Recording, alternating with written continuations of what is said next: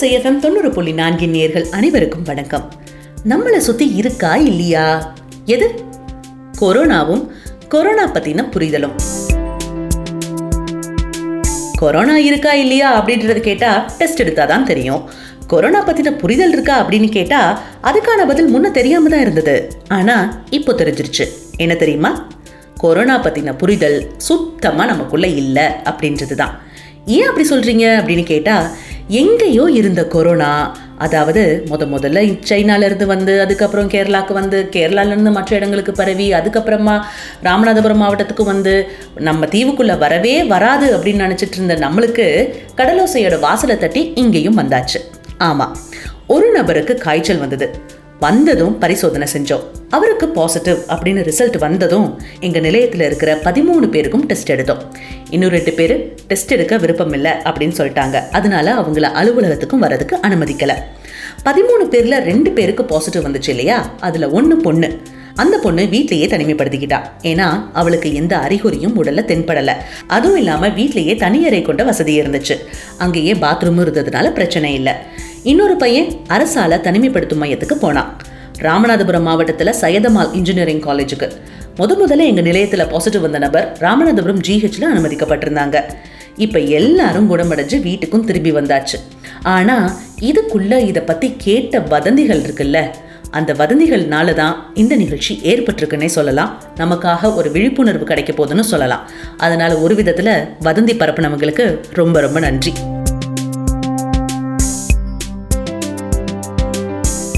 சரி இவங்கனால வேற யாருக்கும் தொற்று வந்துச்சா அப்படின்னு கேட்டா இல்ல.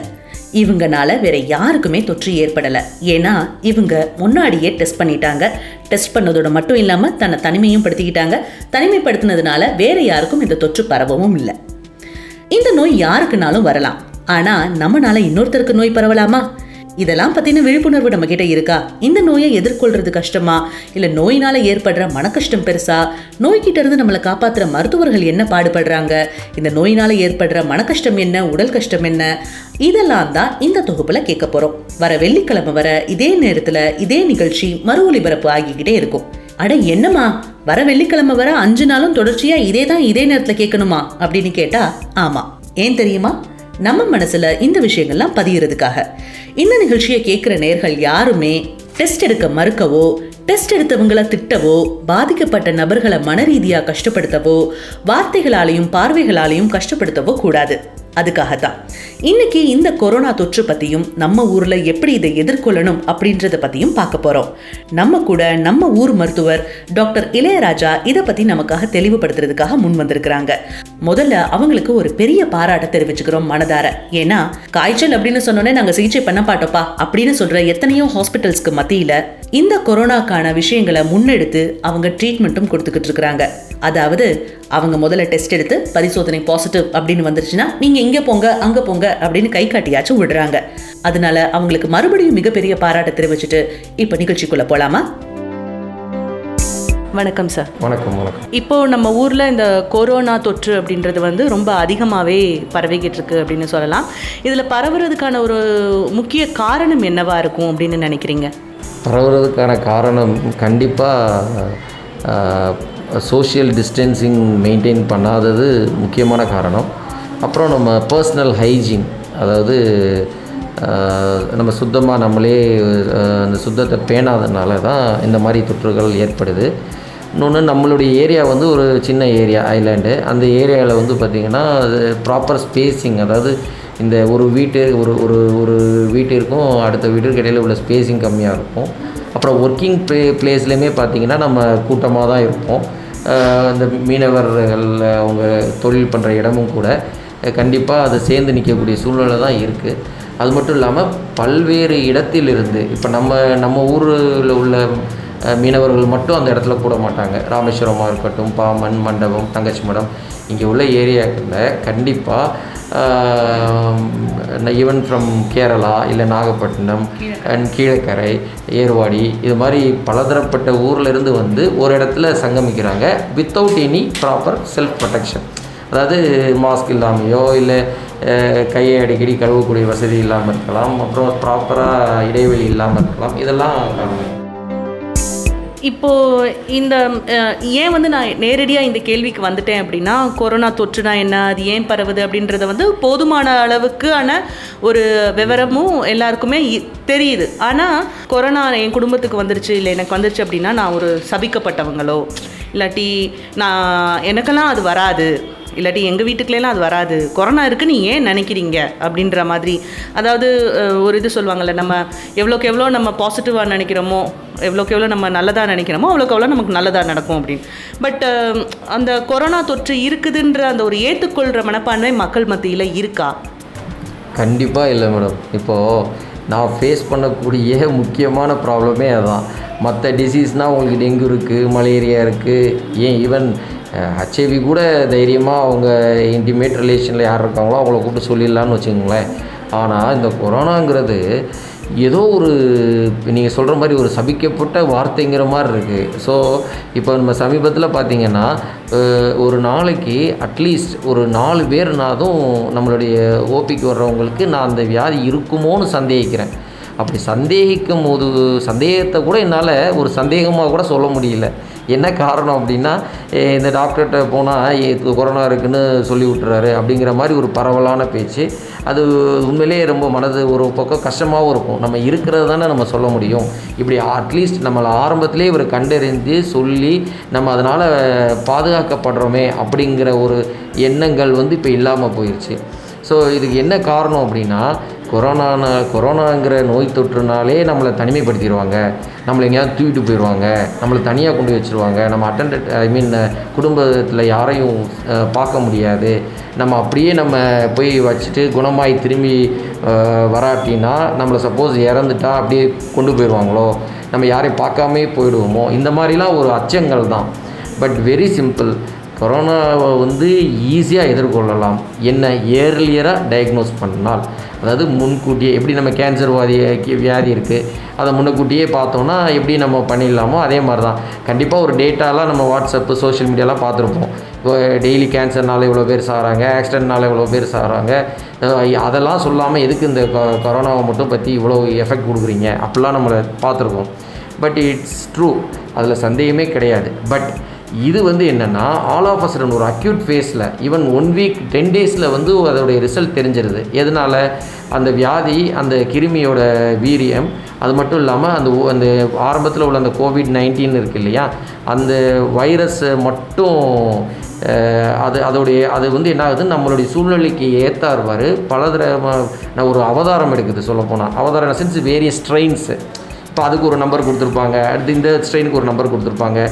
இப்போ மதுரையில் பார்த்தீங்கன்னா டெத்து வந்து கொஞ்சம் கொஞ்சமாக கம்மியாகுது. பட் அந்த ஸ்ட்ரெயின் கொஞ்சம் வீரியமாக இருந்திருக்கும். அப்புறம் அப்படியே கொஞ்சம் கொஞ்சமாக கே லேசாக ஆரம்பிக்குது. அதே நேரத்தில் இங்கே சவுத் இந்த விருதுநகர் இந்த ஏரியாலாம் பார்த்தீங்கன்னா கொஞ்சம் அதிகமாகவே டெத்து வருது அப்படின்னா திருநெல்வேலி அதிகமாக டெத்து வருதுன்னா அதுக்கு ரெண்டே காரணம். ஒன்று அந்த கிருமியோட வேகம் வந்து அதிகமாக இருக்கணும். இது அப்போ இது ஒரு த- ஒரு ரகம்னு சொல்லலாம். ஸோ வேரிய ஸ்ட்ரெயின் சொல்லலாம். இல்லை ரெண்டாவது அவங்க ஹாஸ்பிட்டலுக்கே லேட்டாக போகிறது ஒரு காரணமாக இருக்கலாம் இப்போ ஃபார் எக்ஸாம்பிள் இப்போ நான் இந்த வியாதின்னு சொன்னோடனே இந்த மாதிரி இருக்குமா? இருக்க வாய்ப்பு இருக்குது நீங்கள் ஜிஹெச்லேயோ இல்லை ப்ரைவேட்லேயோ அவங்களுக்கு வி கிவ் டூ ஆப்ஷன்ஸு அவங்க ஒன்று அவங்களுடைய ஆப்ஷன் படி அவங்களுடைய பொருளாதாரத்தை பொறுத்து அவங்க போகிறாங்க சப்போஸ் போய் டெஸ்ட்டு நெகட்டிவாக இருக்கலாம். நெகட்டிவாக இருக்கலாம். ஆனால் லங்ஸில் சிடி ஸ்கேன் எடுத்து பார்த்தோம்னா தொற்று நிறைய இருக்குது உடனே நம்மளுக்கு தொற்று இல்லைன்னு நம்ம எடுத்துட முடியாது. காரணம் என்னென்னா நம்ம டெஸ்ட்டு பண்ணும்போது அந்த கிருமி உள்ளே போய் எல்லாம் வேலை செஞ்சிருச்சு. அதனால தான் அந்த இதெல்லாம் பரவி இருக்குது சப்போஸ் அதை வந்து நம்ம முன்னக்கூட்டியே ஒன்று ஸ்வாப் எடுத்திருக்கலாம். இல்லை அந்த ஸ்வாபு வந்து எடுக்கக்கூடிய டெக்னிக் தப்பாக இருக்கலாம். இல்லை அந்த அந்த டெஸ்ட்டுக்குன்னே ஒரு நண்பகத்தன்மை இருக்குது ஸோ இதெல்லாம் வேரியஸ் அதை நம்ம அடுத்தடுத்து பேசும்போது கண்டிப்பாக அதை பற்றி பார்ப்போம். அந்த டெஸ்ட்டு பிரச்சனை தான் பெரிய பிரச்சனையாக இருக்குது ஸோ நீங்கள் நீங்கள் நீங்கள் இப்போ கேட்க வர்றது என்னென்னா எதனால் வந்து இது இவ்வளவு கஷ்டமாக இருக்குது மஸ் மக்கள் அக்செப்ட் பண்ணுறதுக்கு அதுதான் என்ன காரணம் அப்படின்னா இந்த வியாதி வந்து நீங்கள் நினைக்கிற மாதிரி இப்போ டெங்குனா உடனே ரொம்ப சோர்வாவாங்க பேக் பெயின் இருக்கும் ஃபீவர் விடாது இது அப்படி கிடையாது. கடைசி நான் இப்போ எப்படி பேசுகிறேனோ அப்படி தான் பேசிகிட்டு இருப்பேன். எனக்கு கோவிட் இன்ஃபெக்ஷன் இருந்தாலும் நானுமே கடைசி வரை இப்படி தான் பேசிகிட்டு இருப்பேன். கடைசியாக ஒரு திணறல் வரும். சடன் டெத் ஆகிறதுக்கு வாய்ப்பு இருக்குது அதுதான் இப்போ பிரச்சனை. நான் நல்லா தானே இருக்கேன் அப்படிங்கிற வார்த்தை ஒவ்வொரு பேஷண்ட்டும் சொல்லுவாங்க. இதுதான் இதோடைய ஒரு பெரிய ஒரு நெகட்டிவ் பாயிண்ட்டே இந்த டிசீஸ்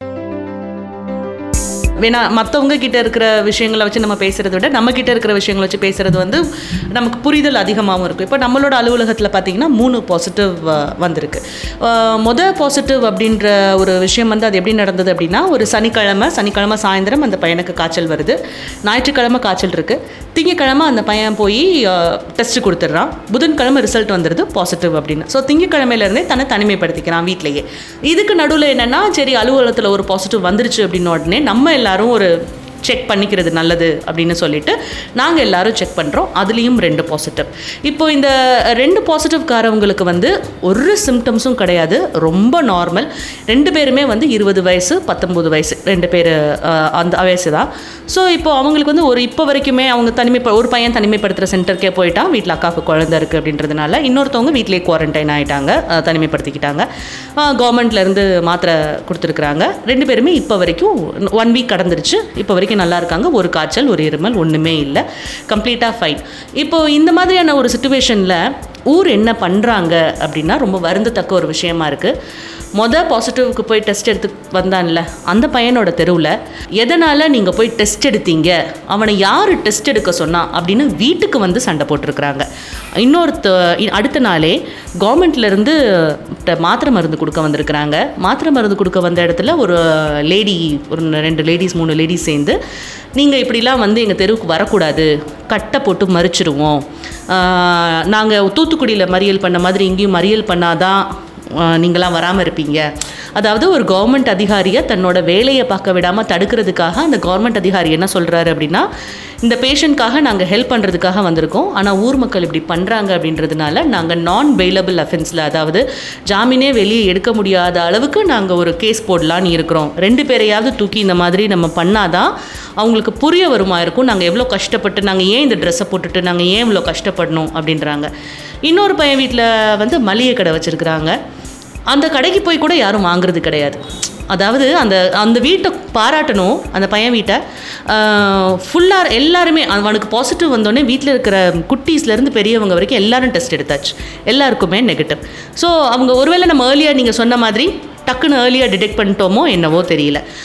இப்போ இப்படி ஒரு விஷயங்கள்லாம் சுற்றி நடந்துட்டு இருக்கும்போது நீங்கள் எதுவும் கேள்விப்படுறீங்களா? பேஷண்ட்ஸை ஒதுக்கி வைக்கிற மாதிரியோ? இல்லாட்டி இன்னொரு பையன் சொல்கிறான் எங்கள் அப்பா அவங்களுக்கு அப்பாவுக்கு கொரோனா வந்திருக்குது. காய் வாங்க போன இடத்துல மூக்க முடிக்கிறாங்க. நான் போனேன்னா இல்லாட்டி மூஞ்சி திருப்பிக்கிறாங்க. எனக்கு சீக்கிரம் கொடுத்துருங்க நான் மாஸ்க் போடாமல் வந்திருக்கேன் அப்படின்னு ரொம்ப தைரியமாகவே சொல்கிறாங்க அதாவது வராதவங்கெல்லாம் ஆசீர்வதிக்கப்பட்டவங்களாகவும் வந்தவங்கெல்லாம் சாபம் கொடுக்கப்பட்டவங்களாகவும் ஒரு ஒரு ஒரு தோற்றம் இருக்குதுன்றதுக்காகத்தான் இந்த போன கேள்வியை கேட்டது. இப்போது நீங்கள் சொன்னதை விட இப்போ இந்த- இந்த விஷயம் நானுமே பாதிக்கப்பட்டிருக்கேன் இதனால். அப்போது ஃபஸ்ட்டு ஃபஸ்ட்டு ஒரு பாசிட்டிவ் கேசஸ்ஸு தங்கச்சி மடத்தில் ப்ளஸ் பாமனில் நான் ஐடென்டிஃபை பண்ணுறேன் அதான் ஃபர்ஸ்ட் டைமு ஒரு ஒன் மந்த்துக்கு முன்னாடி பண்ணிட்டதுக்கு அப்புறம் நான் என்ன பண்ணுறேன் அப்படின்னா அதாவது நம்ம ஏற்கனவே பார்த்த ஓபி செட்டப் வந்து நம்மளுக்கு கிடையாது. நாம் வந்து கம்ப்ளீட்டாக டிஃபர் நீங்கள் டைம் இஃப் டைம் பெர்மிட் நம்ம ஓபியை கண்டிப்பாக காலைல வந்து விசிட் பண்ணுங்கள் அங்கேருந்து பேசினாலும் ரொம்ப சந்தோஷமாக தான் இருக்கும். ஸோ ப்ராப்பர் சோஷியல் டிஸ்டன்சிங்கு அவங்கள கரெக்டாக ஸ்க்ரீன் பண்ணி உள்ளே அனுப்புறது நாங்கள் பிபி கிட்ட போகிறது எல்லாமே பக்காவாக உள்ள பேஷண்ட் வந்தால் ஹேண்ட் வாஷ் பண்ணிட்டு தான் வரணும். செப்பல்ஸ் வெளியே விட்டுறணும். ஏன்னா உள்ளுக்குள்ளே நாங்களே வெளியே வேறு செப்பல்ஸ் தான் போடுறோம். ஸோ இதெல்லாமே எல்லாமே பக்காவாக பண்ணுறோம் யார் எங்கே உட்காரணும்? சின்ன குழந்தைங்களை எங்கே ப்ளேஸ் பண்ணுறோம் ஏஎன் மதுரை எங்கே ப்ளேஸ் பண்ணுறோம் இதெல்லாம் ஃபஸ்ட்டு இப்போ அடுத்து என்ன ஆகுது? கொஞ்சமாக கேஸ் இன்க்ரீஸ் ஆகும்போது இந்த ஏஎன்சியை வந்து உள்ளேயே விடக்கூடாது. அதாவது கர்ப்பிணி பெண்களை. அதனால் என்ன பண்ணுறோம் பாமனில் ஒரு ஓப்பன் பண்ணி பாமன் உள்ள ஒரு பில்டிங்கில் வந்து ஏற்கனவே டாக்டர் மகேஸ்வரி டாக்டர் கிளினிக் இருக்கு இல்லையா? அங்கே நாங்கள் செட்ரேட் பண்ணி ஈவன் என்ட்ரன்ஸில் தங்கச்சி மடத்துலையும் சரி மண்டபத்துலேயும் சரி எந்த கிளினிக்கில் வந்தாலும் நேராக பாமன் போக சொல்லிடுறோம். அங்கே வந்து டாக்டர் சஹானா பார்க்குறாங்க அப்புறம் monthly once doctor Sherina sorry doctor Sajid அனசரின்னு doctor வராங்க. ஸோ இதெல்லாம் அடுத்து அப்படி எவால்வ் பண்ணோம். அதுக்கப்புறம் என்ன பண்ணேன் அப்படின்னா இந்த மாதிரி பாசிட்டிவ் கேஸ் வந்தோடனே எனக்கு ரொம்ப ஒரு பயம். அப்போ நான் வந்து வாண்டடாக நான் போனேன்னா கேசஸ் நிறைய வருது ஃப்ரம் வேரியஸ் பிளேசஸ் ஈவன் உச்சப்புலேருந்து வர்றாங்க. இந்த தங்கச்சி மோடம் சாரி ராமேஸ்வரம் தனுஷ்கோடி இங்கெல்லாம் தான் வர்றாங்க. ஸோ என்ன ஆகுது அப்படின்னா நம்ம ஒரு ஹப் ஆகிடும் நம்ம தான் வாங்கி டிஸ்ட்ரிபியூட் பண்ணுற மாதிரி ஒரு ஹப் ஆகிடும் அங்கேருந்து தான் என்ன ஆகும்? ஒரு சோர்ஸ் ஆகிடும் கோவிட்னாலே இப்படி வந்துடும் அதுக்காக என்ன பண்ணேன்னா லெட் நான் வந்து போகிறத ஸ்டாப் பண்ணேன். டயக்னோஸ் பண்ணேன். அடுத்த நாளே நான் என்ன பண்ணுறேன் அப்படின்னா கிளினிக் போகாமல் ரெண்டு நாள் இருந்துறேன். எதுக்காக அப்படின்னா எனக்கு சிம்டம் வருதான்னு பார்க்குறதுக்காக இல்லை. கண்டிப்பாக நான் ஏற்கனவே டயக்னோஸ் பண்ண ஏரியாவில் இருந்து பாசிட்டிவான ஏரியாவில் இருந்து அங்கே ரெண்டு பேர் வருவாங்க. அப்புறம் நம்ம எங்கெல்லாம் பாசிட்டிவாக இருந்தோம் அங்கே வருவாங்க? பாசிட்டிவே இல்லாத ஏரியாவில் இருந்து அதாவது நல்ல நார்மலாக உள்ள கோவிட் இன்ஃபெக்ஷன் இல்லாதவங்க வருவாங்க சின்ன குழந்தைங்க வருவாங்க அந்த இடத்துல நம்ம பரவிறதுக்கு வாய்ப்பு இருந்துடக்கூடாதுங்கிறதுக்காக மூணு நாள் பிரேக் போட்டேன். ரெண்டு நாள் தான். அந்த ரெண்டு நாள் என்னென்ன பண்ணேன்னா இன்னும் எப்படி ஃபைனாக ரொம்ப ஸ்ட்ரிக்டாக பரவாத அளவுக்கு ஆக்ஷன் பிளான் போடணுமோ யார் யார் எங்கே இருக்கணும் ஓபி டைமிங் என்ன எல்லாமே ஆர்டர் பண்ணி பக்கம் உட்காந்து புட்டிட் இன் ரைட்டிங் அது ரொம்ப உட்காந்தே எழுதினேன். எழுதிட்டு நெக்ஸ்ட் இந்த ஏஎன்சிக்கு பிரித்து வைக்கிறதுக்கு பில்டிங் பார்த்தோம். அடுத்து என்ன பண்ணோம்னா பின்னாடி இன்னும் எக்ஸ்டெண்ட் பண்ணோம். இன்னும் ஸ்பேசியஸாக உட்கார வைக்கிறதுக்காக. இது எல்லாமே எனக்கு பண்ணுறதுக்கு ஏன்னா அது மட்டும் இல்லாமல் மெட்டீரியல்ஸ் பிபி கிட் ஃபுல்லாகவே கவர் பண்ணுறதுக்காக மதுரைக்கு தனி வண்டி இ பாஸ்போர்ட்டு எல்லாம் பண்ணி அங்கேருந்து மெட்டீரியல்ஸ்லாம் கலெக்ட் பண்ணி எல்லாம் பண்ணோம். இதுக்கு எடு- வந்து எனக்கு அட்லீஸ்ட் ஒரு ஃபார்ட்டி எயிட் ஹவர்ஸ்னாவது வேணும். ஏன்னா இப்போ லாக்டவுன் பீரியடில் எல்லா பிரச்சனையும் இருக்குது இதை பண்ணி முடிக்கிறது முடித்து நான் கிளினிக் வர்றதுக்கு முன்னாடி எனக்கு கோவிட் இன்ஃபெக்ஷனு டாக்டருக்கு கொரோனா அங்கே போகாதீங்க. அவர் தான் எல்லாருக்கும் பரவி விட்டது. இந்த மாதிரி ஒரு ரூமர்ஸ் வந்து என்னை பாசிட்டிவாகி நான் டயக்னோஸ் பண்ணியிருக்கேன்ல. உடனே அந்த அந்த அந்த அவரோட தான் இவர் உட்காந்து சாப்பிட்டாராம் இவருக்கும் வந்துருச்சான் எங்கே போகாதீங்கன்னு சொல்லி நான் அந்த மூணு நாள் பிரேக் விட்டு அடுத்த நாள் போகிறேன் கேசஸே வரல மேடம் இது இது வந்து உண்மையிலே ஹைலி பேத்தட்டிக் அப்புறம் தான் பார்த்தேன். இந்த சேம் டே நைட்டு வந்து ஒரு வீடியோ நான் என்ன பண்ணேன்? ஒரு சின்ன வீடியோ பதிவு போட்டேன். இந்த மாதிரி இருக்குது நல்லா தான் இருக்கும் அப்படின்னு எல்லாமே சொன்னேன். சொன்னேன் நெக்ஸ்ட் டே பார்த்தீங்கன்னா பீப்புள் ஸ்டார்டட் கம்மி வந்தோடனே நல்லா இருக்கீங்களா? தனிமைப்படுத்தப்பட்டாங்களாமே? எப்படி என்னாச்சு ஏதாச்சும் ஸோ இதெல்லாம் நம்ம செய்கிறது வந்து ஒரு சமூக அக்கறையோடு செய்கிறோம் இப்போ கூட மண்டபமில் கொஞ்சம் கொஞ்சமாக கேசஸ் ரைஸ் ஆகுது. எனக்கு மண்டபத்தில் பார்க்கக்கூடிய வசதி கிடையாது. ரொம்ப சின்ன இடம். ஸோ இவங்க என்ன பண்ணுறாங்க பக்கத்துலலாம் போய் இன்ஜெக்ஷன் போட்டு மூணு நாள் ஃபீவர் விடலைன்னொன்னே நம்மளுக்கு கொஞ்சம் அங்கே இன்வெஸ்டிகேஷனு மற்ற ஃபெசிலிட்டிஸ் இருக்கிறனால தேடி வர்றாங்க. நம்மகிட்ட வந்து அப்ரோச் பண்ணும்போது ஃபஸ்ட்டு பார்க்கும்போதே சொல்லிடுறோம் மோர் லைக்லி கொரோனாவாக இருக்கலாம் அப்படின்னு. உடனே போயிடுறாங்க. இப்போ வந்து என்ன பண்ணுறாங்க அந்த சின்ன இடத்துல மறுபடியும் அடுத்த ஊருக்காரவங்களும் வர்றாங்க. ஸோ என்னுடைய கிளினிக் வந்து ஒரு இதாக இருந்துடக்கூடாதுங்கிறதுக்காக நான் ஜஸ்ட் அதெல்லாம் லாக் பண்ணிட்டேன். இப்போ மண்டபத்தில் கிளினிக் லாக் பண்ணியாச்சு உச்சப்புள்ள லாக் பண்ணியாச்சு. இப்போ ரன் ஆகிறது தங்கச்சி மடம் மட்டும்தான். அதுவும் எல்லா எங் யார் இண்டிவிஜுவலாக ஒவ்வொருத்தரும் சிக்ஸ் டு செவன் ஹவர்ஸ்க்கு மேலே கிளினிக்குள்ளே இருக்கக்கூடாது. Only with P P kit யார் லேப் டெக்னீஷியன்லேருந்து கேஷியர்லேருந்து டாக்டர்ஸ்லேருந்து எல்லாருக்கும் சிக்ஸ் டு செவன் ஹவர்ஸ் தான் டியூட்டி டைம் கொடுத்து உட்கார வச்சுருக்கோம். ஸோ எல்லா மேன் பவரையும் அங்கே மொபிலைஸ் பண்ணிட்டோம். ஸோ தட் எனக்கு ரொம்ப ஈஸியாக இருக்கும் ஸோ இது எல்லாமே சமூக அக்கறையோடு பண்ணுறதானே தவிர நம்ம உயிர் போயிடுமோ நம்மளுக்கு எதுவும் பிரச்சனை வந்துருமோ அதெல்லாம் வந்து அப்படி நினச்சா நம்ம இந்த ப்ரொஃபஷனுக்கே வர முடியாது. சரிங்களா? ஸோ இதெல்லாம் நானும் பர்சனலாக நீங்கள் சொன்ன இந்த உங்கள் டீமில் உள்ளவங்களுக்கு மாதிரி எனக்கும் அந்த கஷ்டங்கள் நடந்திருக்கு. இனிமேலும் நிறைய இனிமேலும் நடக்கிறதுக்கு வாய்ப்பு இருக்குது அதில் வந்து சந்தேகமே இல்லை. இப்போது பார்த்தீங்கன்னா சார் இப்போ இந்த நம்ம அசிம்டமேட்டிக் சிம்டமேட்டிக் அப்படின்ற மாதிரி ரெண்டு விஷயம் இருக்குது. இப்போ என்ன மாதிரியான சிம்டம்ஸ் எல்லாம் இதுக்கு இருக்குது? ஆமாம் இப்போ சிம்டம்ஸ்னு பார்த்தீங்கன்னா நம்மளுக்கு இப்போ நீங்கள் சொல்லுங்களேன் வாட் ஆர் த சிம்டம்ஸ் நீங்கள் சொல்லுங்கள் அப்போ தான் ஒரு இன்ட்ராக்ஷனுக்கு எனக்கு உங்களுக்கு என்ன புரிதல் இருக்குன்னு நான் தெரிஞ்சுக்கலாம். இப்போ வந்து நான் ரெண்டு விதமான ஆட்கள் பார்த்துருக்கேன் இன்ஃபேக்ட் மூணு விதமாக பார்த்துருக்கேன் ஒன்று வந்து என்னோட க்ளோஸ் ஃப்ரெண்ட் அவங்க வந்து ஹார்ட் பேஷண்ட்டு அந்த ஹார்ட் பேஷண்ட்டுக்கு என்ன ஆச்சு அப்படின்னா திடீர்னு ஒரு நாள் நைட்டு காலையில் அந்த ஒரு பகல் ஒரு ஒரு நாலு மணி மூணு மணிக்கு அந்த தூக்கத்துலேருந்து எந்திரிச்சு எனக்கு மூச்சு திணற மாதிரி இருக்குது எனக்கு லைட்டாக ஃபீவரிஷாக இருக்குது நான் எனக்கு கோவிட்னு நான் நினைக்கிறேன் அப்படின்னு அவங்க சஸ்பெக்ட் பண்ணிட்டாங்க. சஸ்பெக்ட் பண்ணிவிட்டு நான் என்னை நீ ஹாஸ்பிட்டலுக்கு கூட்டிகிட்டு போன்னு ஒய்ஃபை எழுப்பி சொல்கிறாங்க ஹாஸ்பிட்டலுக்கு கூட்டிகிட்டு போகிறாங்க கூட்டிகிட்டு போகும்போது ஹாஸ்பிட்டலில் என்ன சொல்லிடுறாங்கன்னா ஜிஹெச் மதுரை ஜிஹெச்சில் கம்ப்ளீட் ஃபுல் தரையில் தான் இருந்து நம்ம ட்ரீட்மெண்ட் பார்க்க வேண்டிய ஒரு நிலமை இருக்குது. சரி அப்புறம் அன்னைக்கு ஒரு நாள் அட்ஜஸ்ட் பண்ணிவிட்டு அண்ட் அடுத்தாப்பில் இமீடியட்டாக ப்ரைவேட்டுக்கு போகிறாங்க இதுக்குள்ளே பல்ஸ் ரொம்ப லோ ப்ரெஷர் ஆகிடுது அவங்க இத்தனைக்கும் ஹார்ட் பேஷண்ட்டாக ஹை பிபி இருக்கிறவங்க. லோ பிபி ஆகிடுது பல்ஸ் டவுன் ஆகுது. அதுக்கப்புறம் சீரியஸ் ஆகி ஐசியூவில் இருந்து இப்போ மீண்டு வந்துட்டாங்க. நவ் கிளியர் ஸோ இது வந்து என்னவாக இருக்குன்னா திடீர் மூச்சு திணறல் அப்படின்றது ஒரு சிம்டம்ஸாக பார்க்குறேன்.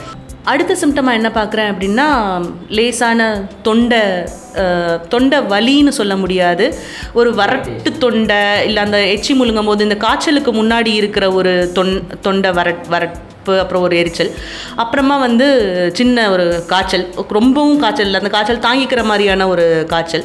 அப்புறம் அதுக்கப்புறமா அந்த காய்ச்சல் போயிட்டே இருக்குன்ற போது அப்புறமா மூச்சு திணறல் இருமல் வயிற்றுப்போக்கு இதெல்லாமே வந்து அந்த காய்ச்சலுக்கும் அந்த தொண்டை வலிக்கும் காய்ச்சலுக்கும் நடுவில் வயிற்றுப்போக்கு வந்துடுது அந்த தொண்டை வலிக்கும் காய்ச்சலுக்கும் நடுவில் உடல் வலி வந்துடுது ஸோ இந்த மாதிரி அந்த உடல் வலி வந்து ஸ்பெஷலாக முட்டி கால் கணுக்கால் இதெல்லாம் வந்து வலி இருக்கிற மாதிரி சொல் இதெல்லாம் வந்து இந்த சிம்டம்ஸாக இருக்குது. இன்னொரு பக்கம் ஒன்றுமே இல்லை. கம்ப்ளீட்டாக ஃபைன். அந்த பையனையோ இல்லை ஒரு பொண்ணையோ பார்க்கும்போது அவங்களுக்கு கொரோனா இருக்குன்னு நம்மளால நினச்சி கூட பார்க்க முடியாது. அந்த மாதிரி இருக்கிறாங்க. வெரி குட் வெரி குட் அதாவது என்னைய விட பிரமாதமாக எல்லா சிம்டம்ஸையும் நீங்கள் சொல்லிட்டீங்க. So it's up to you இப்போ என்ன அப்படின்னா இதில் நீங்கள் மிஸ் பண்ணது ரெண்டே ரெண்டு விஷயந்தான் ஒன்று வந்து டிஸ்கியூசியா அதாவது டேஸ்ட் தெரியாது. முக்கியமாக ஃபஸ்ட்டு சர்க்கரை உப் சர்க்கரை அதாவது ஸ்வீட்டு தெரியாது. அதனால என்ன சொல்கிறாங்க இது ஒரு ஸ்க்ரீனிங் டெஸ்ட் மாதிரியே சொல்கிறாங்க பேஷண்ட் உள்ள நுழையும் போதே ஒரு ஜாங்கிரியை கொஞ்சம் பிச்சு கொடுத்து சாப்பிட சொல்லி பாருங்கள் இனிப்பு நல்லா தெரியுதா அப்படின்னு இனிப்பு, தான் அஃபெக்ட் ஆகுது. செகண்ட் வந்து பார்த்தீங்கன்னா அனாஸ்மியா அதாவது எப்படின்னா ஸ்மெல்லு தெரியாது. ஈவன் நீங்கள் ஸ்ப்ரிட்டை கையில் ஊற்றி கூட அந்த சானிடைசர் ஊற்றி கூட மணத்து பார்க்க சொல்லலாம். உங்களால் உங்களுக்கு நறுமணம் தெரியுதா இல்லையா அப்படின்ட்டு. ஈவன் சில பேஷண்ட்டே வந்து சொல்கிறாங்க அதாவது எனக்கு வாசனை தெரியலை ஒரு சில பேர் ஓவராக ஆங்ஸைட்டியில் கூட வந்து எனக்கு இது தெரியல இப்படிலாம் இருக்குன்னு அப்படியே கோவிட் சிம்டமாக ஒப்படை ஒப்பிச்சிடுவாங்க. ஸோ ஸோ ஸோ அது வந்து அது மனப்பதட்டம் தான். பட் அது ஒன்றும் பிரச்சனையே கிடையாது. ஸோ காய்ச்சல் தலைவலி காய்ச்சல்ங்கிறது நம்ம மற்ற ஃபீவர் மற்ற க நோயில் இதர நோய்களில் இருக்கிற மாதிரிலாம் அவ்வளோ ஹை ஃபீவர்லாம் கிடையாது. லேசாக ஒரு காய்ச்சல் அடிக்கிற மாதிரி இருக்குது. இருக்குது ஆனால் அவன் என்ன சொல்லுவாங்கன்னா காய்ச்சல் அடிக்குது ஆனால் பார்த்தா தெரிய மாட்டேங்குது மீட்டரில் காமிக்கல அப்படின்னுவாங்க. உண்மையிலேயே அதுதான் கிளாசிக்கல் சிம்டம் ஹை ஃபீவர் போகணுன்னு அவசியமே கிடையாது. அப்போது அந்த அந்த ஃபீவர் வர்றது இல்லையா? அந்த ஃபீவர் தான் அந்த உள்ள வைரஸ் வந்து ரெப்ளிகேட் ஆகக்கூடிய டைம் அதாவது மல்டிப்ளை ஆகுது இல்லையா? அதுதான். அந்த டைமில் நம்ம பிடிச்சி ட்ரீட் பண்ணால் டெஃபினட்டாக மார்க்கெட் ரிசல்ட் இருக்கும். இந்த சில லேட்டஸ்ட் இன்ஜெக்ஷனில் ரெம்டிஸ் வேறு இதெல்லாம் வந்து ஃபீவர் அந்த இருக்கிறப்போ போட்டோம் அப்படின்னா அந்த வைரஸ் கிருமி வந்து ரெப்ளிகேட் ஆகாமல் பார்த்துக்கணும். அப்படிங்கும்போது அது மல்டிப்ளிகேஷன் இருக்காது. அதர் சிஸ்டம்ஸ் வந்து ஆர்கன் ஃபெயிலியர்லாம் போகாது. ஸோ இதெல்லாம் வந்து ஒரு பாசிட்டிவான விஷயம். அதனால தான் ஹிஸ்ட்ரி வந்து ரொம்ப ரொம்ப முக்கியம். ஸோ முதல்ல வந்து காய்ச்சல் வரும். காய்ச்சலுக்கு முன்னாடி உடல் வலி தான் சொல்லுவாங்க. உடல் வலி சோர்வு நீங்கள் சொன்ன மாதிரி மூட்டு மூட்டு வலிக்கும். அதுக்கப்புறம் ஒரு சுவாசம் தெரியாது. அதாவது இந்த வா வாசனை இருக்கு இல்லையா? அது கொஞ்சம் டிஃபிகல்ட்டி இருக்கும். அடுத்து டேஸ்ட் அஃபெக்ட் ஆகும். இதெல்லாம் இதெல்லாம் நடந்து முடிஞ்சதுக்கு அப்புறம் தான் ஆமாம் தலைவலி இருந்துகிட்டே இருக்கும். தலைவலி இருக்கும். ஸோ இதெல்லாம் முடிஞ்சதுக்கு அப்புறம் தான் ஒரு ஃபோர்த் டே ஃபிஃப்த் டே இருமல் ஸ்டார்ட் ஆகுது. ஆக்சுவலாக in covid cough is a bad symptom அது வந்து ரொம்ப ஒரு அப்படி காஃப் ரெக்கரண்ட்டாக இருந்துக்கிட்டே இருக்குது அப்படின்னா அது கொஞ்சம் ஒஸ்டான ப்ரொக்னோசிஸ்னு சொல்லலாம். அது ஒரு ஸ்டடி இருக்குது ஸோ இது ஃபோர்த் டே இந்த காஃப் ஆரம்பிக்குது. இந்த காஃப் ஆரம்பிக்கிறதுக்கு அப்புறம் தான் திணறு. யாருமே எனக்கு ரொம்ப திணறுது. பயங்கரமாக இந்த வீசிங் கேஸ் வர மாதிரிலாம் வர மாட்டாங்க ஸோ அதுக்கப்புறம் தான் கொஞ்சம் கொஞ்சமாக திணறல் வருது. அவங்களுக்கு திணறல்னு தெரியறதுக்கு முன்னாடியே நம்ம இந்த ஆக்சிமீட்டரை வச்சு பார்க்கும்போது ஆக்சிஜன் சத்து ஆட்டோமேட்டிக்காக தொண்ணூற்றி நாலு தொண்ணூற்றி அஞ்சு தொண்ணூற்றி மூணு தொண்ணூற்றி ரெண்டு இப்படி குறைய ஆரம்பிக்குது. ஸோ அதுலேயே நம்ம பிக் பண்ணிடலாம். அந்த டைம் ஒரு சிடி செஸ்ட் எடுத்தோம் அப்படின்னா லங்ஸில் தொற்று இருந்தால் அது கண்டிப்பாக அது கோவிட் நைன்டீனோட தொற்று நம்ம உறுதி செஞ்சுக்கலாம். அது ரொம்ப ரொம்ப முக்கியம். இதில் டயேரியா வந்து ஒரு பெக்குலியர் ஃபீச்சர் நம்ம யோசிக்கலாம். என்னடா வைரல் ஃபீவராக இருக்குது காய்ச்சல் இதெல்லாம் வருது குளிர் வருதுன்னு சொல்லுவீங்க. இப்போ என்னென்னா டயேரியாவும் சேர்த்து சொல்கிறீங்க ஈவன் வயிற்றுப்போக்கு கூட இருக்கும். ஸோ அந்த சிம்டம்ஸும் நம்ம இதில் எடுத்துக்குவோம். ஸோ இதெல்லாம் வந்து சிம்டம்ஸு பட் இதில் ஏ- அஞ்சு நாள் ஆறு நாளில் வந்து திணறல் ஆரம்பிக்குது அப்படின்னா நம்ம டேஞ்சர் ஜோனுக்கு போகிறோம்னு அர்த்தம். ஓகே இந்த சிம்டம் எல்லாருக்கும் இருக்குமானா இருக்காது. இப்போது சின்ன குழந்தைகளுக்கு வரலாம். அதில் வந்து தப்பே கிடையாது. வந்து அதுவாக சரியாக போயிடும். ஒரு தடுமல்னு கிளினிக் கூப்பிட்டு வருவாங்க. அவங்களுக்கே கோவிட் பாசிட்டிவாக இருக்கலாம். ஸோ ஒரு லாஸ்ட் மந்த் பார்த்தீங்கன்னா நம்ம மெடிக்கல் ஜேர்னல் ஆர்டிக்கலில் அவாய்டு கான்டாக்ட் ஆஃப் இந்த கிட்ஸு கிராண்ட் சில்ட்ரன் இருக்கு இல்லையா? அவங்களையும் அவங்க கிராண்ட் பேரண்ட்ஸ் இருக்காங்களே இவங்க ரெண்டு பேரையும் பக்கத்துலேயே வச்சுக்காதீங்க. ரெண்டு பேரையும் க்ளோஸாக இருக்க விட வேணாம் அப்படின்னு. ஏன் அப்படின்னா இவங்க ஏ சிம்டமேட்டிக் கெரியராக இருக்காங்க சின்ன குழந்தைங்க. ஸோ இந்த பாட்டி தாத்தாவுக்கு வந்து சிம்டம்ஸ் வரும்போது அதாவது அறிகுறிகள் தெரியும் போது அவங்களுக்கு தான் மாட்டிக்கிறாங்க. ஏன் அப்படின்னா அவங்களுக்கு கண்டிப்பாக ப்ரெஷரோ சுகரோ இருக்கும். ஸோ வயது வயது மூப்பு அப்புறம் சர்க்கரை சத்து இருதய நோய் இரத்த கொதிப்பு ஆஸ்மா அலர்ஜி இந்த மாதிரி நோய்கள் உள்ளவங்களுக்கு கண்டிப்பாக இந்த கோவிட் நைன்டீன் அதாவது கொரோனா தொற்றுங்கிறது ஈஸியாக வந்துடும் ஈஸியாக வந்துட்டு போயிட்டால் பிரச்சனை இல்லை பட் பாதிப்பையும் அதிகமாக ஏற்படுத்துது. ஸோ இதெல்லாம் வந்து இந்த நம்ம நம்ம எப்போல்லாம் எதெல்லாம் நம்ம அன்றாடம் செஞ்சுக்கிட்டு இருக்கோமோ அதெல்லாம் வந்து இந்த கோவிட் நைன்டீனுக்கு எதிர்மறையாக இருக்குது வேறு ஒன்றும் இல்லை. ஸோ நம்ம ஆரம்பத்திலே இதெல்லாம் ஸ்டெப்ஸ் எடுத்துக்கிட்டோம் அப்படின்னா அதில் இதெல்லாம் நம்ம தவிர்க்க வேண்டியது இருந்துச்சுன்னா கண்டிப்பாக அதில் இருந்து தப்பிச்சிடலாம் இப்போ டெஸ்ட் எடுக்க மறுக்கிறாங்க இல்லைங்களா? இப்போ நிறைய பேர் டெஸ்ட் எடுக்கிறதுக்கு ஒரு ஒரு ஒரு தடை இருக்குது. அவங்க மனதில் ஒரு தடை இருக்குது ஸோ இந்த டெஸ்ட் எடுக்க மறுக்கிறவங்களுக்கு நீங்கள் சொல்ல விரும்புகிறது என்ன? டெஸ்ட் எடுக்க மறுத்தால் கண்டிப்பாக உங்கள் குடும்பத்தில் உங்கள் சமூகத்தில் உங்கள் ஊரில் உங்கள் நாட்டில் உள்ளவங்க உங்களால் பாதிக்கப்படுறாங்கன்னு அர்த்தம். ஏன் அப்படின்னா இப்போது சென்னையில் பயங்கரமாக பீக் இருந்துச்சு. நம்மளுக்கே தெரியும் ஒரு நாளைக்கு ரெண்டாயிரம் மூவாயிரம் இப்போ தௌசண்ட் ப்ளஸ் வருது. கண்டிப்பாக இன் டியூ அதை போக போக கண்டிப்பாக குறைஞ்சிரும்னு நம்ம நம்புகிறோம் இது எதனால நினைக்கிறீங்க? பாசிட்டிவாக நெகட்டிவ் அதாவது நம்ம இந்த டெஸ்ட்டுக்கு வந்து அறுபது டு எழுபது பர்சன்டேஜ் தான் நம்பகத்தன்மை. அதை பற்றி நம்ம டீட்டெயிலாக சொல்லுவோம் அடுத்தடுத்த எபிசோடில் பட் அட்லீஸ்ட் அவங்க போய் இப்போ நீங்கள் சொன்னீங்க இந்த மூணு பேர் ஒரு எக்ஸாம்பிள் நம்ம டே எடுப்போம். நீங்கள் சொன்னீங்க உங்கள் சென்டரில் மூணு பேர் பாசிட்டிவ் இருந்துச்சுன்னு. இப்போ நீங்கள் அந்த உங்கள் ஸ்டேஷனையே நீங்கள் வந்து என்ன பண்ணியிருக்கீங்க லாக்டவுன் பண்ணிவிட்டு அவங்கவுங்க அவங்க வீட்டில் தனிமைப்படுத்தியாச்சு. அப்படி தானே இது ஏன்? அந்த ஒருத்தர் போய் டெஸ்ட்டு கொடுத்தனால. யார்? அந்த ஒரு பர்டிகுலர் நேம் சொன்னீங்க இல்லையா? அந்த பர்சன் வந்து உண்மையிலேயே வி அப்ரிஷியேட் அந்த ஊர்க்காரவங்க அவனை வந்து ஏன் கொடுத்தேன்னு கேட்டாங்க. அவர் இதே அவர் டெஸ்ட்டு கொடுக்காம இருந்தால் அவர் சின்ன பையன்தான் இல்லையா? ஸோ கண்டிப்பாக அவருக்கு ஏசிம்டமெட்டிக் அதாவது ரொம்ப அதிக ட்ரீட்மெண்ட் தேவைப்படாமல் அவருக்கு வியாதியே சரியாக இருக்கலாம் ஒரு தடுமல் காய்ச்சல் மாதிரி ஈவன் என்கிட்ட கூட வந்து இன்ஜெக்ஷன் போட்டு மூணு நாள் மாத்திரை சாப்பிட்டு நல்லா இருப்பார். பட் அவர் என்னென்ன பண்ணியிருப்பாருன்னு நம்ம அவரை வச்சு ஒரு கேஸ் ஸ்டடி பண்ணுவோமே. அவர் என்ன பண்ணியிருப்பார் உங்கள் சென்டரில் இருந்திருப்பார்.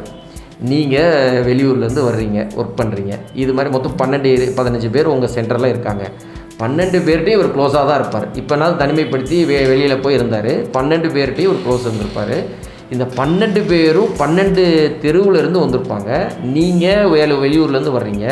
உங்கள் ஊருக்கு இங்கேருந்து எடுத்துகிட்டு போயிடுவீங்க அங்கே கொடுத்துட்டு திருப்பி நீங்கள் இங்கே வந்துடுவீங்க அப்போ அங்கே பயங்கரமாக ஸ்ப்ரெட் ஆகும். இங்கே இந்த பன்னெண்டு தெருக்காரவங்களுக்கும் ஸ்ப்ரெட் ஆகும்.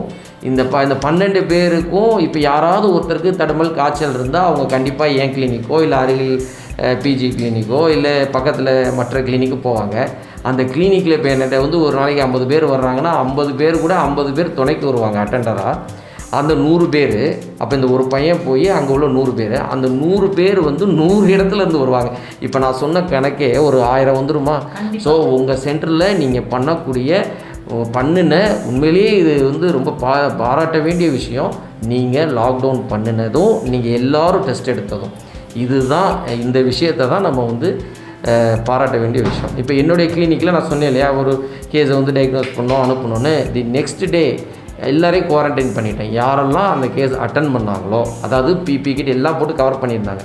பட் நான் ஒரு ஒரு வாரம் வந்து வீட்லேயே வச்சாச்சு. ஒரு வாரம் வந்து வி பெய்டு சேலரி ஆல்சோ இல்லை இதை நம்ம வேனில் கூட ஏறல. இதெல்லாம் எதுக்காக அப்படின்னா நம்ம ஒரு சமூக அக்கறையோடு பண்ணுறோம் இது வந்து பயந்து ஓடுறதோ இல்லை நம்ம வந்து பெருசாக இல்லை அடுத்தவங்க சவிக்கிறனால இதுதான். நீங்கள் வந்து டெஸ்ட்டு பண்ண முற்படலைன்னா நீங்கள் சுற்றிக்கிட்டே தான் இருப்பீங்க. நீங்கள் மீ இது இந்த டீ கடையில் நிற்பீங்க காலையில். ஆனால் ஈவினிங் ஆனால் டீ கடையில் நிற்கிறீங்க உங்கள் தொழில் இருக்கிற இடத்துக்கு போகிறீங்க பக்கத்தில் ராம்நாடு போய் கடைக்கு போயிட்டு வரீங்க. ஸோ இந்த ஒரு பாசிட்டிவ் வந்து நம்ம நம்ம ஏரியா ஃபுல்லாகவே அதாவது ராம்நாடு டிஸ்ட்ரிக்ட் ஃபுல்லாகவே இவர் மூலியமாக பரவதுக்கான வாய்ப்பு இருக்குது அதனால் கண்டிப்பாக டெஸ்ட்டுங்கிறது வந்து ஒரு சாதாரண விஷயம். போய் டெஸ்ட்டு பண்ண போகிறோம் சிம்டமே இல்லை. அதாவது அறிகுறியே ஒன்றுமே இல்லைன்னா வீட்டில் இருக்க போகிறீங்க உங்களுக்குள்ளேயே நீங்கள் தனிமைப்படுத்திக்கிற போகிறீங்க நல்லா இருக்க போகிறீங்க ஏழு எட்டு நாளில் ஒம்பது நாளில் மேக்ஸிமம் பேஷண்ட் வந்து அந்த நோய் பரப்பக்கூடிய தன்மையை இழந்துருது. அந்த கிருமி ஐ மீன் பேஷண்ட்டை இருந்து. ஸோ நீங்கள் அதுக்கப்புறம் ஃப்ரீயாக வரலாம் போயிடலாம். ஒன்றுமே பிரச்சனை இல்லாமல் அது உங்கள் சென்டரோடே முடிஞ்சிருச்சு இப்போது நீங்கள் வந்து உங்கள் சென்டரோடே முடிஞ்சிச்சு. நீங்கள் இல்லைன்னா என்ன ஆகும்? நீங்கள் இன்னமும் வந்து அதை தொட்டு தொடர்ந்து போயிட்டே இருக்கும். திருப்ப திருப்ப இன்ஃபெக்ட் ஆகும்போது என்னாகும்? அந்த கிருமி வீரியமும் அதிகமாகும். ஸோ அதனால் வரக்கூடிய மார்பிடிட்டி அதாவது பாதிப்புகள் அதிகமாக இருக்கும். ஈவன் இற இறப்பு கூட நேரிடலாம்.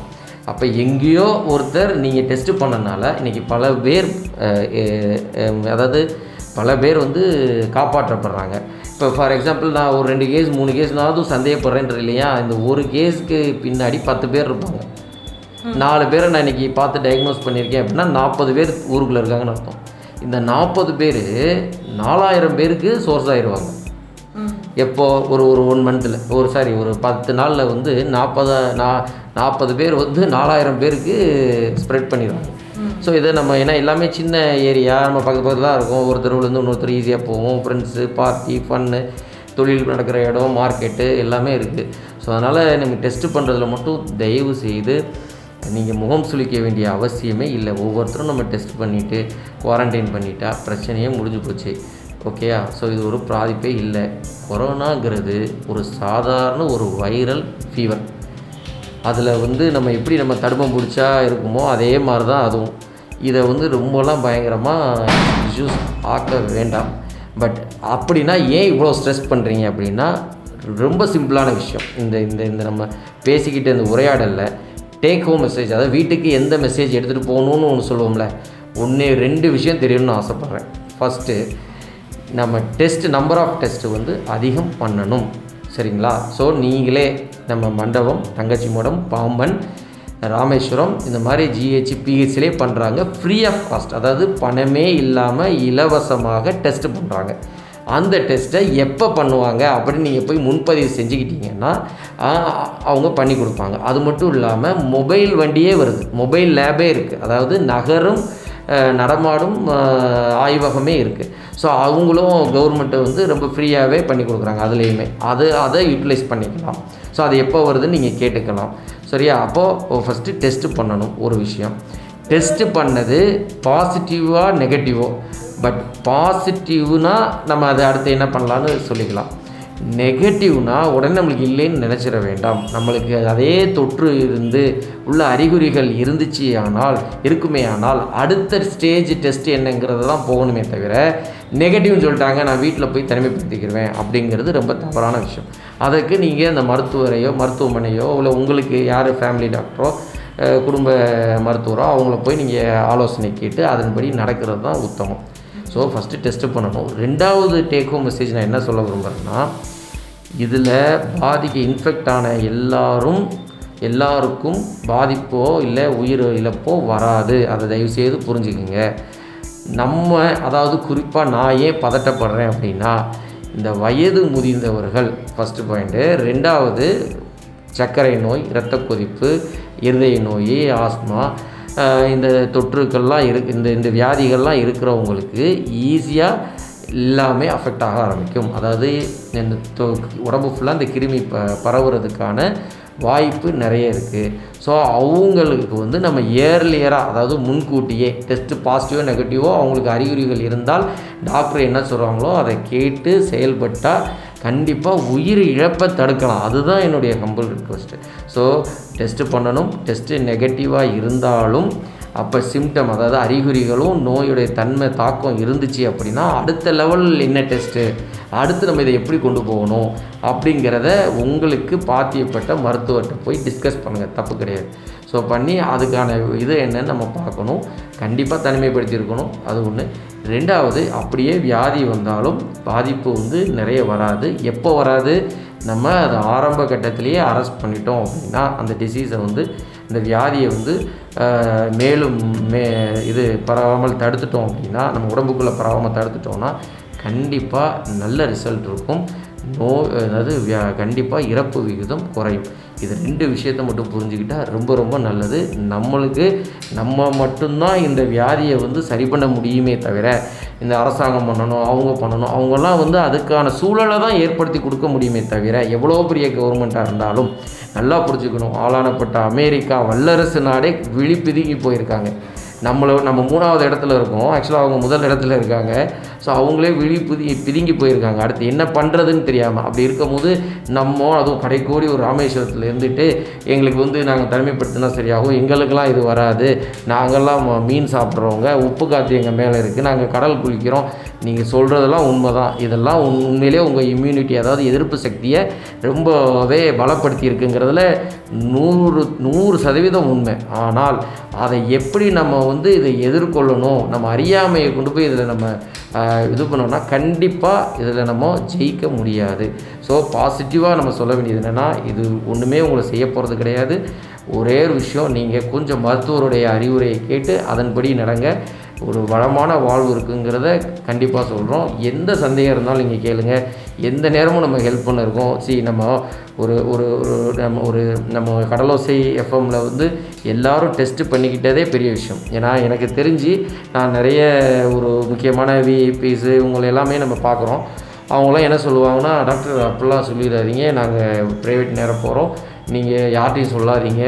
யாருக்கும் தெரிய வேணாம் அப்படின்னு. ஆனால் ஒரு மருத்துவரோட கருமை எனக்கு ஒரு ஒரு பேண்டமிக் அதாவது உலகளவில் ஒரு வியாதி இருக்குது அப்படின்னா இதெல்லாம் நோட்டிஃபையபிள் டிசீஸ் அதாவது இது கண்டிப்பாக நம்ம அரசாங்கத்துக்கு தெரிவிக்க வேண்டிய ஒரு விஷயம். அப்போ அப்போ தான் எதுக்காக அதை சொல்கிறாங்க அப்படின்னா அந்த தெருவுலேருந்து ஒருத்தன் வர்றான் அவனுக்கு வியாதி இருக்குது அவருக்கு வியாதி இருக்குது அப்படின்னா அவங்க குடும்பம் மட்டும் இல்லாமல் அந்த சமுதாயத்தையுமே நம்ம ஈஸியாக போய் அப்ரோச் பண்ணி எங்கே சோர்ஸ் இருக்கோ எங்கேருந்து வருதோ அந்த இடத்த வந்து நம்ம போய் லாக் பண்ணுறனால மொத்த ஊருமே பா காப்பாற்றப்படுது இந்த உண்மையை வந்து தயவுசெய்து புரிஞ்சுக்கிங்க. நீங்கள் எதில் நீங்கள் உங்க நீங்கள் வந்து இதனால் நம்ம பேர் கெட்டு போயிருமோ நம்ம பிஸ்னஸ் பாதிக்கப்படுமோ இப்போ என்ன என்ன சொன்னாங்க. அதுக்கு என்ன பண்ண முடியும்? இப்பயுமே நிறைய தப்பு சொல்கிறாங்க டாக்டர் போனாலே கொரோனான்னு சொல்லிடுன்னு சொல்கிறாங்க பட் அதுக்காக நான் என்னுடைய ஆட்டிடியூடை மாற்ற முடியாது. கேஸ் வராட்டாலும் பரவாயில்ல. என்னுடைய மனசாட்சிக்கு என்ன படுதோ நான் அதுதான் செய்யணும். நான் இப்போ என்ன செய்யணுமோ நான் செஞ்சு வச்சுருக்கேன். இப்போ நம்மளை தேடி அன்றாட கர்ப்பிணி பெண்கள் வர்றாங்க கிளினிக்கு அப்போ எனக்கு ரொம்ப மனசு வலிக்கும். ஐயோ நம்ம அவரை கோவிட்னு ச சஸ்பெக்ட் பண்ணுறோம் இத்தனைக்கும் நான் தனி ரூம்லாம் கொடுத்து வச்சுருக்கேன் தங்கச்சி மடத்தில். பட் இருந்தாலும் இதை விட இன்னும் பெட்டராக என்ன பண்ண முடியுமோ நம்ம பண்ணுறோம் ஸோ எனக்கு ஒரு செல்ஃப் ஒரு ஒரு ஒரு தண்ணீரை எனக்குள்ள. என்ன அப்படின்னா நம்ம கரெக்டாக பண்ணிகிட்டு இருக்கோம் சொசைட்டிக்கு நம்ம என்ன தேவையோ அது பண்ணிகிட்டு இருக்கோம். ஸோ அது கண்டிப்பாக நல்லபடியாக நடக்கும் அப்படின்னு நம்பிக்கை இருக்குது ஸோ அது மாதிரி ஒவ்வொருத்தரும் நம்ம திங்க் பண்ணோன்னா கண்டிப்பாக இது நல்லது நடக்கும். அப்புறம் ஒரு சின்ன வேண்டுகோள். நான் சில நேரம் வந்து வாக்கிங் இல்லை இந்த ஸ்விம்மிங்காக காலைல போவேன். எப்போ போனாலும் ஏன் இப்படி இந்த டீ டீ கடையில் அட்லீஸ்ட் இந்த டீ கடையில் அங்கே இங்கே எல்லா மாஸ்க் போடாமல் பக்கத்து பக்கத்தில் நின்று இங்கே வந்து தான் டீ குடித்தா தான் சரியாகுமா உங்கள் பொழுது போகுமான்னு தெரியல. உண்மையிலேயே கஷ்டம்தான். அதாவது நான் ஒரு விஷயம் ஒத்துக்கிறேன். நம்ம வீடு எல்லாமே கொஞ்சம் சின்னதாக இருக்கும். தனிமையாக இருக்கிறதுக்கான அறைகள் கிடையாது. நிறைய வீடு அப்படி தான் இருக்கும். ஸோ பொருளாதாரம் அப்படி வீடு கட்டமைப்பு அப்படி இன்னொன்று ஒரே வீட்டிலே வந்து கூட்டு குடும்பமாக இருப்பாங்க. ஸோ ஒரு டீனேஜ் பசங்க வெளியே போய் நிற்கணும்னு நினைப்பாங்க. ஒரு ஏஜ்டு வந்து கொஞ்சம் நேரம் வெளியே போயிட்டு வரணும்னு நினைப்பாங்க. அவங்களுடைய மனசு அதாவது ஃப்ரீயாக இருக்கிறதுக்காக மன அழுத்தம் குறையிறதுக்காக கொஞ்சம் நேரம் ரிலாக்ஸ்டாக போகணும்னு நினைப்பாங்க. எல்லாமே புரியுது. நீங்கள் சொ செய்கிற எல்லாமே புரியுது. ஆனால் என்ன பிரச்சனைனா இப்போ இந்த மூணு மாதம் நம்ம நமக்கு தெரிஞ்சு மார்ச் டுவெண்ட்டி அதாவது இருபத்தி ரெண்டுலேருந்து நம்ம வந்து லாக்டவுனுக்குள்ளே தான் இருக்கோம். சரிங்களா? Three three point zero four point ஜீரோன்னு போயிட்டே இருக்குது இப்போ நான் என்ன சொல்ல வரேன்னா அப்போ இருந்ததை விட இப்போ இருக்கிறது தான் ரொம்ப முக்கியம். நீங்கள் அப்போ இதை விட நல்லாவே இருந்தீங்க. உங்களே பாராட்ட வேண்டிய விஷயம். பட் இப்போ அப்படி அப்படியே வந்து எப்போ இருக்கணுமோ அப்போ அந்த இதை வந்து கட்டுப்பாடோடு இருக்க மாட்டீங்கிறதா ரொம்ப வருத்தப்பட வேண்டிய விஷயமா இருக்குது ஏன்னா இப்போ சமீபமாக ஒரு ஒரு ஒரு ஒரு பதினஞ்சு இருபது நாளுக்குள்ளேயே நம்மளே கண்ணார பார்த்துருவோம் கண் அதாவது நம்ம கண் முன்னையே ஆட்கள் இறந்து போயிருக்காங்க. இது நிறைய பேர் வியாதின்னு நம்ம தொற்று ஏற்பட்டிருக்கு நம்ம கேள்விப்பட்டிருக்கோம். இது வந்து யதார்த்தமாக டாக்டர்கிட்ட வந்து டாக்டர் வந்து சொல்லி பார்த்தவங்க தான். அப்போ எத்தனை பேர் அவங்களுக்கே வந்து சரியாக இருக்கும் எவ்வளோ பேர் வந்து சொல்லாமல் வீட்டில் இருந்தே வயதானவர்கள் இறந்துருப்பாங்க. அவங்களுக்கு இருந்திருக்கலாம். ஸோ எத்தனை பேருக்கு இந்த டிசீஸ் வந்து இன்னும் இருக்குது நம்ம போய் ஆக்டிவாக நம்ம போய் சர்வே பண்ணாமல் இருக்கோம் அப்படிங்கிறது தான் ரொம்ப முக்கியம். நம்மளுக்கே தெரியும் எவ்வளோ பேர் நம்மலாம் போய் முன் வந்து டெஸ்ட் பண்ணியிருக்கோம். கண்டிப்பாக ரொம்ப ரொம்ப கம்மி. நம்ம தீவும் சரி நம்ம சுற்றி விட்டுற மண்டபம் பேரும் சரி இன்னும் வந்து டெஸ்டிங்கை வந்து நீங்கள் தான் ஃபா போய் கவர்ம் அந்த கவர்மெண்ட் ஹாஸ்பிட்டல் இல்லை ஆரம்ப சுகா சுகாதார நிலையமோ இல்லை அரசாங்க மருத்துவமனையோ அணுகி கண்டிப்பாக எங்களுக்கு டெஸ்ட் எடுங்கன்னு சொன்னால் அவங்க எடுக்க தான் போகிறாங்க கண்டிப்பாக அவங்க நோ சொல்ல போகிறதில்ல கடுமையாக ஒர்க் பண்ண தான் செய்கிறாங்க ஸோ அவங்களுக்கு ஒத்துழைப்பு கொடுத்து இதை நம்ம செவ்வனே செய்தோம்னா கண்டிப்பாக இறப்பை நம்ம தவிர்க்கலாம். இதை வந்து தயவு கூர்ந்து கொஞ்சம் கேளுங்க. இனி ஒரு மாதத்துக்கு மட்டும் கொஞ்சம் கேர்ஃபுல்லாக இருங்க. வேறு எதையுமே கேட்கல. இன்னும் ஒரு மாதத்துக்கு மட்டும். ஏன்னா நாங்களே ஒரு இப்போ நானுமே வந்து ஒரு ஆறு மணி நேரம் டு ஏழு மணி நேரம் தான் ஒர்க் பண்ணணும் அப்படிங்கிறது மாதிரியே நான் எனவே நான் இது பண்ணிக்கிட்டேன். என்ன காரணம் அப்படின்னா அந்த ஆறு மணி நேரத்துலேயே நான் ரெண்டு சஸ்பெக்டட் கேஸ் பார்க்குறேன். ஆறு மணி நேரத்தில் ரெண்டு பார்க்குறேன். அப்போ நான் யூஸ்வலாக பதினஞ்சு மணி நேரம் இருபது மணி நேரம் ஒர்க் பண்ணக்கூடிய ஆள். ஸோ என்னோட எனக்கு முதல்ல வந்த அட்வைஸே என்ன அப்படின்னா முதல்ல வந்த அட்வைஸு என்னுடைய சீனியரு அப்புறம் என்னுடைய ஃப்ரெண்ட்ஸு சகாக்கள் இவங்கெல்லாம் வந்து கோவிட் டியூட்டியில் இருக்காங்க. அங்கே கோவிட் கேர் ஏரியாவில் இருக்காங்க. அவங்க சொல்கிறது என்ன அப்படின்னா ஆறு மணி நேரம் நீங்கள் அந்த பிபி கிட் போட்டு வாயை தண்ணி கு- குடிக்க கூட திறக்கக்கூடாது அந்த ஏரியாவில் ஈவன் நீங்கள் பாத்ரூம் கூட ரெஸ்ட் ரூம் கூட போகக்கூடாது. அதாவது நீங்கள் அந்த நேச்சுரல் கால்ஸ் கூட அட்டன் பண்ணக்கூடாது. அப்படி ஸ்ட்ரிக்டாக இருந்து பார்த்து முடிச்சுட்டு அப்படியே அந்த பிபிஇ கிட் அந்த ப்ரொடெக்ஷன் செல்ஃப் ப்ரொடெக்ஷன் கிட் எடுத்து தூக்கி போட்டுட்டு ஹேண்ட் வாஷ் பண்ணி டக்குன்னு காரில் ஏற்றி வீட்டுக்கு வந்து எல்லாம் வாஷ் பண்ணிவிட்டு அப்படி உள்ளே வந்து இருந்தால் மட்டும்தான் உன்னைய கஷ்டப்பட்டு படிக்க வச்ச உங்கள் வீட்டில் உள்ளவங்களையும் நீ காப்பாற்ற முடியும். அப்படிங்கிறது என்னுடைய அட்வைஸ் எப்படிங்கிறது என்னுடைய அட்வைஸ்னு எங்கள் சீனியர்ஸ் சொன்னது எங்களுடைய சகாக்கள் சொன்னதை வச்சு தான் நான் இப்போ என்னையவே மாற்றிக்கிட்டு நான் இந்த மாதிரி பண்ணியிருக்கேன். அதே நேரத்தில் மக்களுக்கு என்னென்ன கிடைக்கணுமோ இருபத்தி நாலு நேரம் அவைலபிள் அதாவது என்னுடைய ஃபோன் கால் எப்பயுமே நான் பேச தான் செய்வேன். சில நேரம் பேஜ் சின்ன சின்ன விஷயத்துக்கு ஃபோன் பண்ணால் கூட லைட்டாக கோவமும் போடுவேன். கோவம் இந்த சென்ஸ் செல்லமான ஒரு கோவம்னு வச்சுங்களேன் இதை இல்ல. இல்லை அது இல்லை. இவங்க கிளினிக்கு. கிளினிக்கு வந்து கிளினிக் இருக்காங்கிறதே என்னட்ட தான் கேட்பாங்க. நைட்டு கிளினிக் இருக்குன்னு தெரியும். கிளினிக் இருக்கான்னு திருப்பி என்னட்ட தான் ஃபோன் பண்ணி கேட்பாங்க. அது கிளினிக் இருக்கான்னு கிளினிக்கில் ஃபோன் பண்ணி கேட்கும் அந்த மாதிரி விஷயம். அதெல்லாம் நான் வந்து ரொம்ப சந்தோஷமாக தான் ஏற்றுக்கிறேன் ஏன்னா இதெல்லாம் ஒரு நல்ல விஷயம் தான் அந்த கொரோனா டைமில் இதெல்லாம் ஒரு ஹெல்ப்ஃபுல் தான். வேறு எங்கேயுமே இப்படி நடக்காது. இருபத்தி நாலு நேரமும் டாக்டர்ஸோட நர்சஸோட எல்லா எமர்ஜென்சி கேரோட நம்ம வச்சுக்கிட்டு இருக்கோம் ஸோ அதுவே ரொம்ப ஹெல்ப்ஃபுல்லாக தான் இருக்குது மக்களுக்கு யூஸ்ஃபுல்லாக இருக்கும். நெக்ஸ்ட்டு நீங்கள் இப்போது விருப்பப்பட்டால் நான் அந்த கோவிட் கேரில் உள்ளவங்களை டைரெக்டாக உங்களை லைனில் வர சொல்லியே பேசுகிறேன் நீங்களும் உங்களுக்கு சந்தேகம் இருந்தாலும் சரி பொதுமக்கள்கிட்ட சந்தேகம் இருந்தாலும் கண்டிப்பாக கேட்கலாம். ஏன்னா அவங்க கண் முன்னாடி இறக்குறவங்களையும் கண் முன்னாடி எப்படியெல்லாம் இந்த மருந்து வேலை செய்யுது அவங்க நல்லா ஆகிறாங்க என்னெல்லாம் செய்கிறனால அவங்க சீக்கிரம் சீக்கிரமே குணமாகறாங்க அப்படிங்கிறத வந்து அவர் இன்னும் தெளிவாக தற்காப்புக்காக வந்து இப்போ யார் வீட்லையாவது கோவிட் வந்துருச்சு இல்லாட்டி நம்ம கோவிட் வந்திருந்தவங்க கிட்ட நம்ம தெரியாமல் பழகிருக்கோம் அப்படின்னா ஒரு மூணு மாத்திரை தராங்க. ஸோ இப்போ இந்த மாத்திரைகளை உட்கொள்றதுனால நமக்கு என்ன ஆகும்? இல்லை இப்போ ஜிங்க்கு விட்டமின் சி இதெல்லாம் பார்த்திங்கன்னா நம்ம இம்யூன் பூஸ்டர்ஸ்னு சொல்லுவோம். அதாவது நம்மளுடைய எதிர்ப்பு சக்தியை வலுப்படுத்துது. அந்த எதிர்ப்பு சக்தியை வலுப்படுத்துறதுனால இந்த வைரல் தொற்றுக்கு எதுக்க நம்ம எதிர்ப்பு சக்தி வந்து செயல்பட்டு அதை நம்மளுக்கு இன்னொன்று ஒன்றுன்னா நம்மள்கிட்ட அது வராமையும் தடுக்குது. உள்ளுக்குள்ளே வராமையும் தடுக்குது.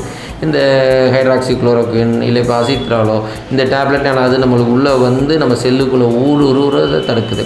ஸோ அதெல்லாம் நம்மளுக்கு யாருக்கெல்லாம் அது ரிஸ்க் இருக்கோ அவங்க எடுத்துக்கலாம். இப்போ ஃபார் எக்ஸாம்பிள் ஹாஸ்பிட்டலில் இப்போ நீங்கள் பொதுமக்களை பார்க்க போகிறீங்க ஸோ நீங்கள் அப்புறம் போலீஸ் போலீஸ் பீப்புள் அவங்க எடுத்துக்கலாம். ஸோ இது மாதிரி பொது வாழ்க்கையில் இருக்கிறவங்க வந்து எங்கெல்லாம் நம்ம தொற்று இருக்கிற ஏரியாவுக்கு போயிட்டு வந்தோமோ கண்டிப்பாக ஜிங்க்கு எடுத்துக்கலாம். ஜிங்க்கு விட்டமின் சி அதுலேயும் குறிப்பாக ஏஜ் ஓல்டு அதாவது வயது முதிர்ந்தவர்கள் வந்து ஜிங்க்கும் விட்டமின் சியும் ரெகுலராக எடுக்கிறதுனால தப்பு இல்லை இந்த காலகட்டங்களில். ரெகுலராகவே எடுக்கணுமா? மூணு நாள் நாலு நாள் மட்டும் எடுத்தா? இல்லை இல்லை ரெகுலராக எடுக்கலாம் தப்பே இல்லை ஓகே ஓகே அட்லீஸ்ட் ஆறு வாரம்னாவது எடுக்க சொல்லுவோம் நேர்களே இப்போ பார்த்தீங்கன்னா நம்ம கொரோனா அப்படின்ற அந்த ஒரு ஊரடங்கு காலத்தில் வந்து நம்ம ஒரு விஷயத்தை கேள்விப்பட்டோம். அந்த விஷயத்தை நம்மளோட ரேடியோலையும் நம்ம பேசணும். அதாவது என்ன அப்படின்னா டாக்டர் சைமன் அப்படின்னு சொல்லிட்டு சென்னையில் ஒருத்தர் வந்து இது பண்ணார் அப்படின்னா இறந்துட்டாரு. அதுக்கு பொதுமக்கள் வந்து ரொம்ப ஆர்ப்பாட்டம் பண்ணாங்க.